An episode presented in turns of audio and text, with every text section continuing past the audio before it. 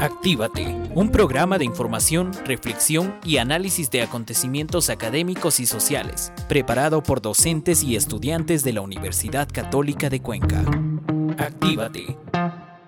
Saludamos cordialmente a los amigos que escuchan Ondas Cañaris. Gracias por estar activados a esta hora de la tarde. Saludamos a quienes nos escuchan a través de las dos frecuencias, 95.3 FM y 1530 AM. También lo hacemos a quienes nos escuchan a través de nuestro portal virtual www.ondascanaris.com.es. Ya están con nosotros los estudiantes de la carrera de medicina. Ellos hoy nos van a hablar del cáncer. Esta enfermedad que se presenta cuando las células se multiplican sin control y se diseminan a los tejidos que los rodean. ¿Qué es el cáncer? ¿Cuándo se produce? ¿Qué cáncer no tiene cura? Entre otras, son las inquietudes que van a resolver los estudiantes. Para ello hemos preparado el siguiente segmento. Escúchenos. Actívate con el segmento Años Dorados. Buenas tardes, mi nombre es Jinson Vega y conjuntamente con mis compañeras Daisy Vega, Lisbeth Mogrovejo, Islena Sarmiento, Paula Mera, estaremos compartiendo información enfocada en personas de la tercera edad y sus cuidadores. Todos nosotros somos estudiantes de la carrera de medicina de la Universidad Católica de Cuenca y formamos parte del proyecto de vinculación Salud en los Años Dorados, dedicado a brindar una atención íntegra a los adultos mayores. Agradecemos el apoyo que nos brinda la Radio Ondas Cañaris por permitirnos este espacio para poder llegar hacia ustedes, estimado público. El tema a abordar el día de hoy va a ser el cáncer o neoplasia en general. Y de esta manera continuamos con el programa y damos la palabra a nuestros invitados. Empezamos con nuestra compañera Lisbeth Mogrovejo. Gracias. El cáncer se refiere a cualquiera de un gran número de enfermedades que se caracterizan por el desarrollo de células anormales que se dividen sin control y tienen la capacidad de infiltrarse y destruir el tejido corporal normal. A menudo, el cáncer tiene la capacidad de propagarse por el cuerpo.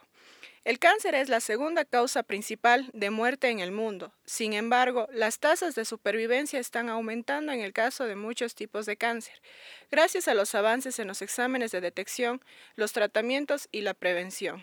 ¿Cuándo debes consultar a un médico? Solicita una cita con el médico si presentas síntomas o signos persistentes que te preocupen. Si no tienes signos o síntomas, pero te preocupa el riesgo de padecer cáncer, Habla con el médico al respecto. Pregunta qué procedimientos y exámenes de detección del cáncer son adecuados. Así es, y a continuación, y continuando con el programa, damos paso a la compañera Islenia Sarmiento, quien nos hablará de los síntomas y los signos que debemos prestar atención. Claro que sí, con gusto. Síntomas. Los signos y síntomas causados por el cáncer varían según la parte del cuerpo afectada. Algunos signos y síntomas generales asociados con el cáncer, pero no específicos de esta enfermedad, son los siguientes.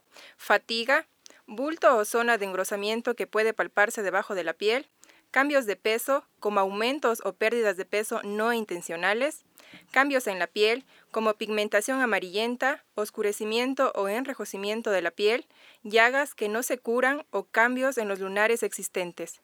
Cambios en los hábitos de evacuación de la vejiga o los intestinos. Tos persistente o dificultad para respirar.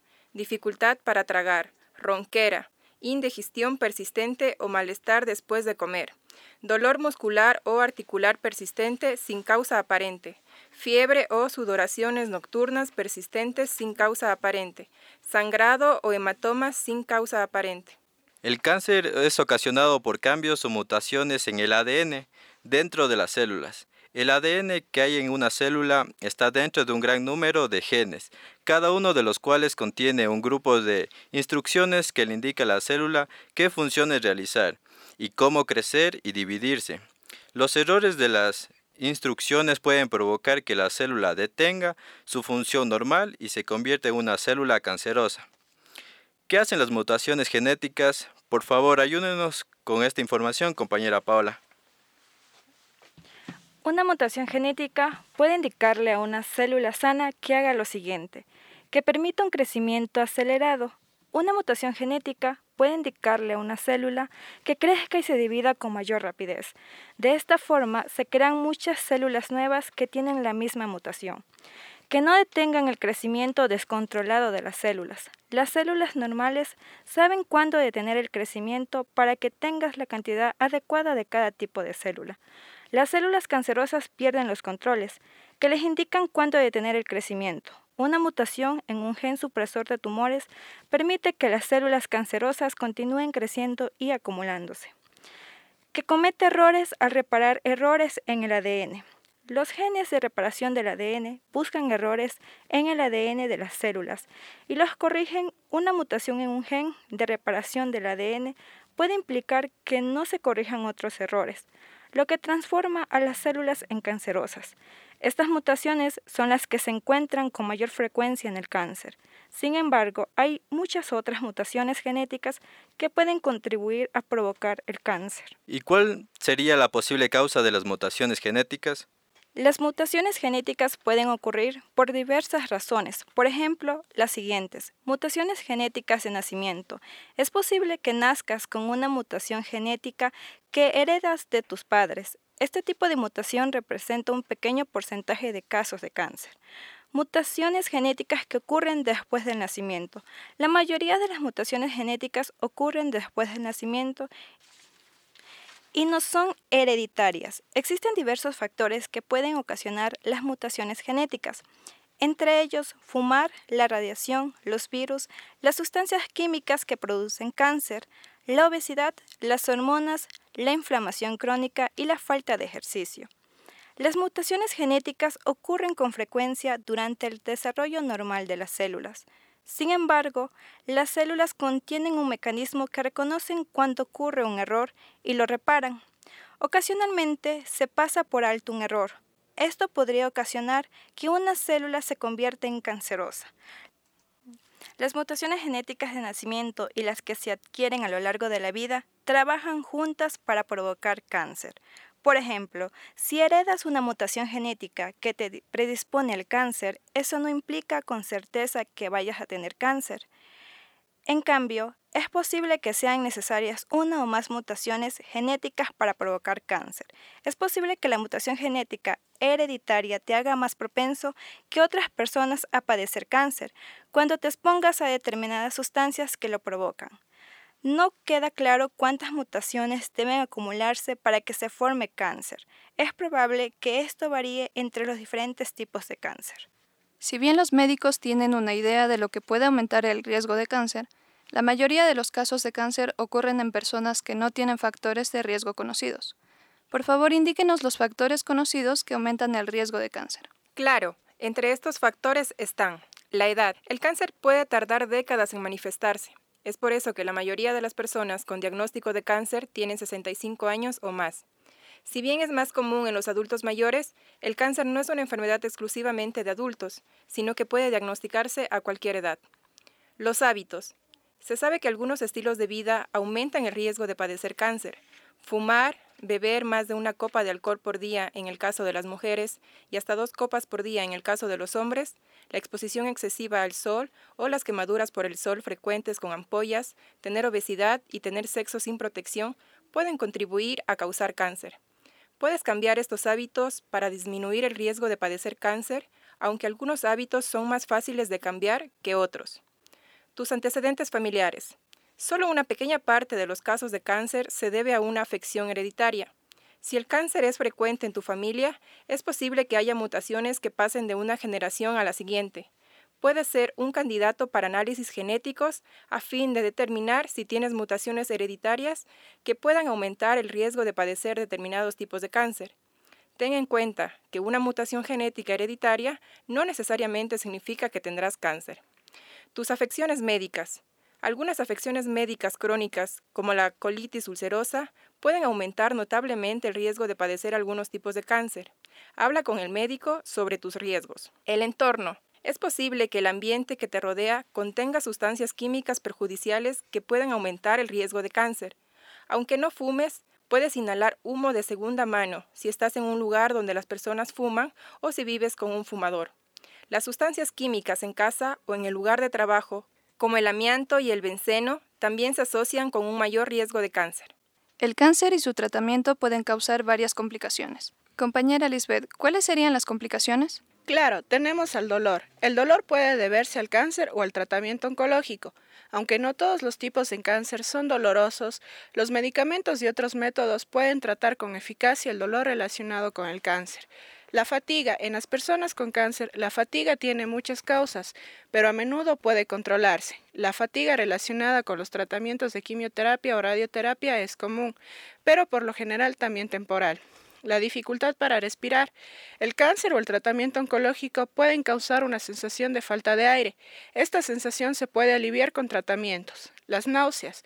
Ciertos tipos de cáncer y tratamientos oncológicos pueden causar náuseas. A veces, el médico puede predecir si es probable que el tratamiento cause náuseas. Los medicamentos y otros tratamientos pueden ayudar a prevenir o disminuir las náuseas. Diarrea o estreñimiento. El cáncer y el tratamiento oncológico pueden afectar los intestinos y causar diarrea o estreñimiento. La pérdida de peso. El cáncer y el tratamiento oncológico pueden provocar pérdida de peso. El cáncer les quita alimento a las células normales y las priva de nutrientes. Por lo general, esto no se ve afectado por la cantidad de calorías o el tipo de alimentos que se ingiere, y es difícil de tratar. En la mayoría de los casos, la nutrición artificial mediante sondas que se insertan en el estómago o en una vena no ayuda a mejorar la pérdida de peso. Cambios químicos en el cuerpo. El cáncer puede desestabilizar el equilibrio químico normal del cuerpo y aumentar el riesgo de sufrir complicaciones graves. Los signos y síntomas de los desequilibrios químicos pueden incluir sed excesiva, micción frecuente, estreñimiento y confusión. Problemas cerebrales y del sistema nervioso. El cáncer puede ejercer presión sobre nervios cercanos y causar dolor y pérdida de las funciones de una parte del cuerpo. El cáncer que afecta el cerebro puede causar dolores de cabeza y signos y síntomas similares a los de un accidente cerebrovascular, como debilidad de un lado del cuerpo. Reacciones inusuales del sistema inmunitario al cáncer. En algunos casos, el sistema inmunitario del cuerpo puede reaccionar a la presencia de cáncer atacando células sanas.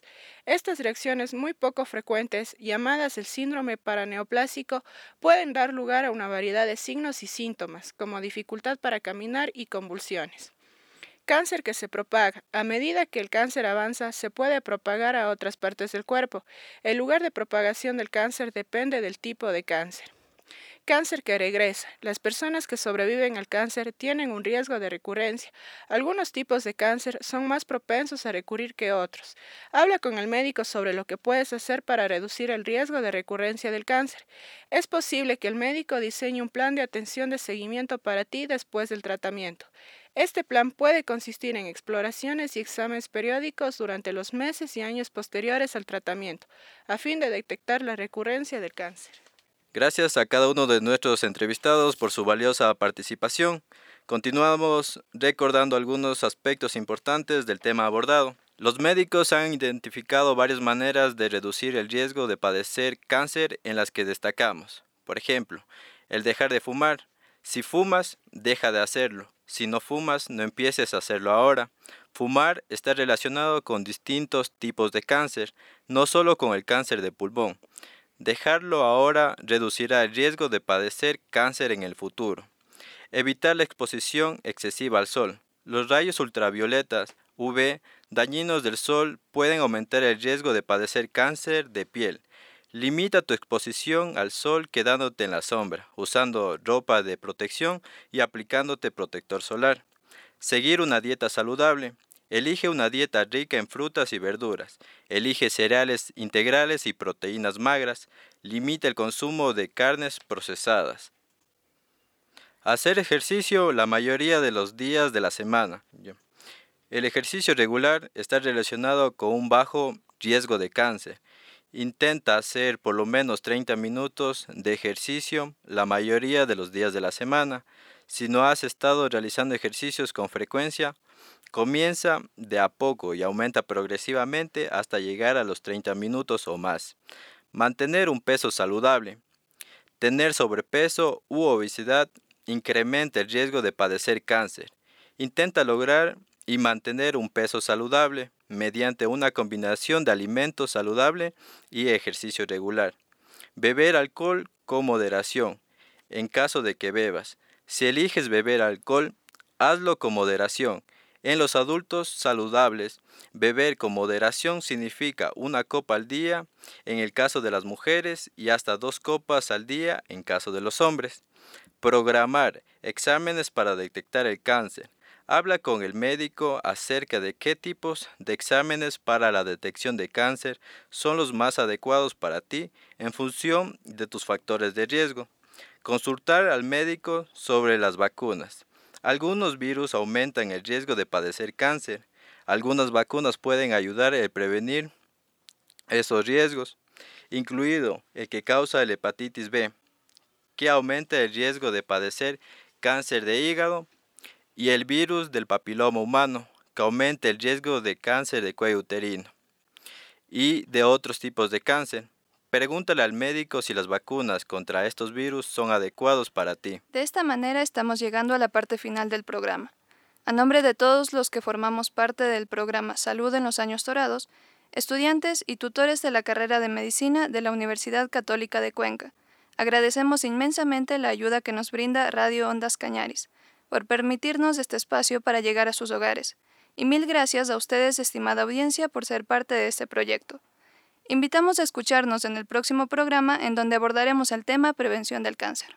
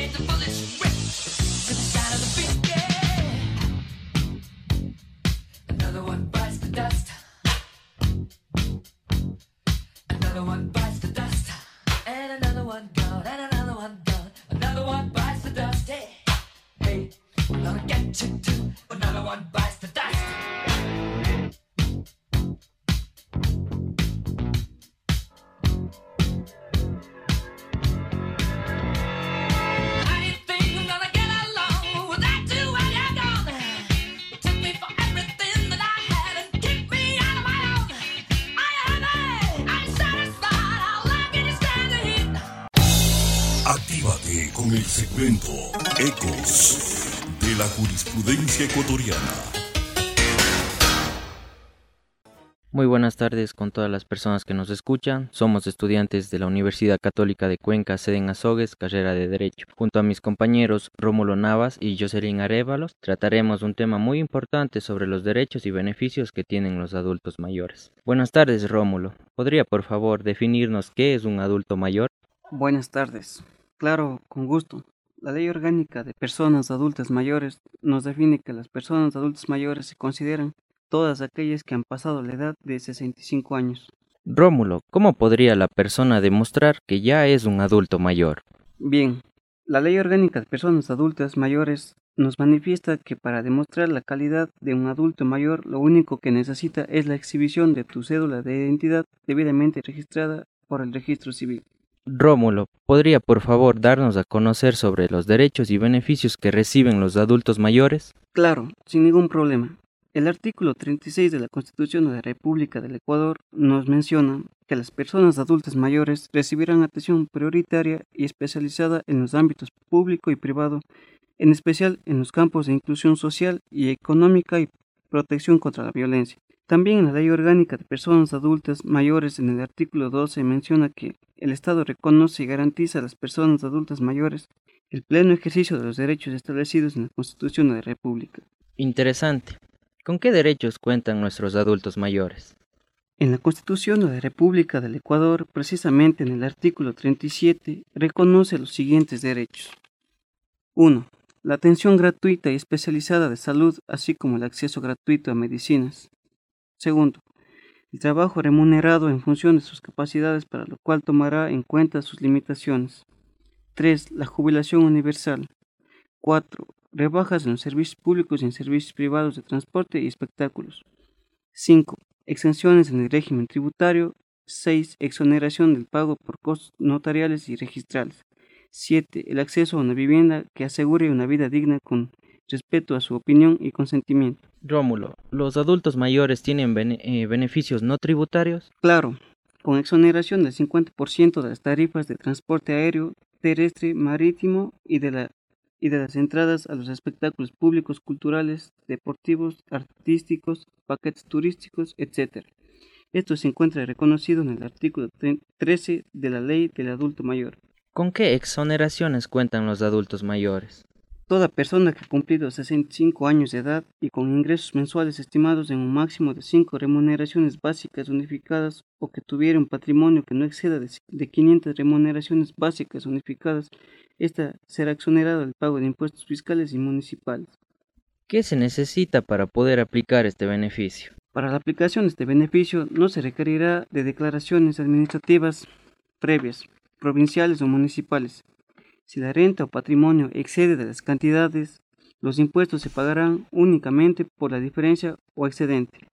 Sobre los impuestos nacionales administrados por el Servicio de Rentas Internas, solo serán aplicables los beneficios expresamente señalados en las leyes tributarias que establecen dichos tributos. Rómulo, cuéntenos, ¿qué pasaría si es que en algún caso no se da el respectivo trato al adulto mayor? Bien, nuestra Constitución de la República protege, protege a los adultos mayores reconoce su existencia legal y además garantiza la protección de los derechos y beneficios de los adultos mayores, así que tendrían que cumplir, caso contrario, acarrearían sanciones. Por favor, Rómulo, ¿podría repetir los artículos y los cuerpos legales donde se encuentra esta valiosa información? Con mucho gusto. Garantizar la protección de los derechos y beneficios que los adultos mayores tienen se encuentran establecidos en el artículo 36 y 37 de la Constitución y en el artículo 12 y 13 de la Ley del Adulto Mayor, en donde se garantizará la ejecución de los derechos no solo establecidos en la Constitución, sino también en tratados internacionales, internacionales y toda la normativa vigente. Ahora daremos paso a mi compañera Jocelyn. Buenas tardes. ¿Nos podría hablar acerca de los beneficios tributarios de los adultos mayores? Buenas tardes, es un placer poder estar presente en este momento para brindarles información valiosa sobre los derechos tributarios de los adultos mayores. Las personas consideradas como adultos mayores tienen al menos tres beneficios tributarios en el Ecuador. Al ser considerado una población prioritaria tiene acceso a la reducción de impuestos, ya que en, en nuestro país a lo largo de la historia se han dado eh, casos en los cuales los adultos mayores tienen varias carencias, falta de ingresos dignos, condiciones de, eh, de bienestar precarias, maltratos o abandonos por parte de sus familias. De manera que sus ingresos monetarios eh, son muy bajos y ni siquiera alcanzan para satisfacer sus necesidades básicas eh, para su vida diaria como es la vestimenta, la alimentación o la salud. ¿Y nos podría decir cuáles son los beneficios con los que cuentan los adultos mayores? En primer lugar tenemos la devolución del impuesto al valor agregado. ¿Este valor en qué plazo debe ser devuelto? Este valor se debe devolver en un plazo no mayor a 60 días, según establece el artículo 181 del Reglamento para la aplicación de la Ley de Régimen Tributario Interno.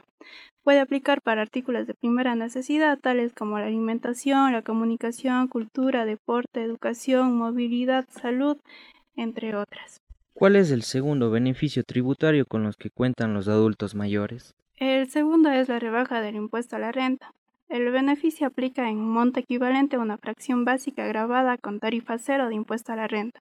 Según el artículo 36 de la Ley eh, de Régimen eh, Tributario Interno, también tendrá derecho a la eh, devolución de pago en exceso por parte del SRI en el caso de que al presentar su declaración de impuesto a la renta una persona mayor de, de, 65 años constate que el anticipo pagado y las, y las retenciones en la fuente que le han sido efectuadas superan el impuesto causado. ¿Nos podría hablar sobre el tercer beneficio tributario?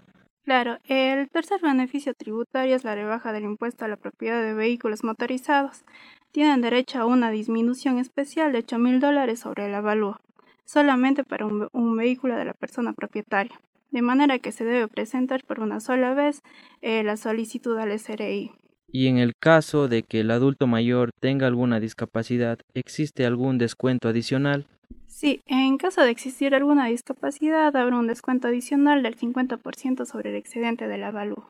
Agradecemos la participación de Rómulo Navas y Jocelyn Arevalo, estudiantes de la carrera de Derecho. Mi nombre es Kevin Ortiz y ha sido un gusto compartir con ustedes.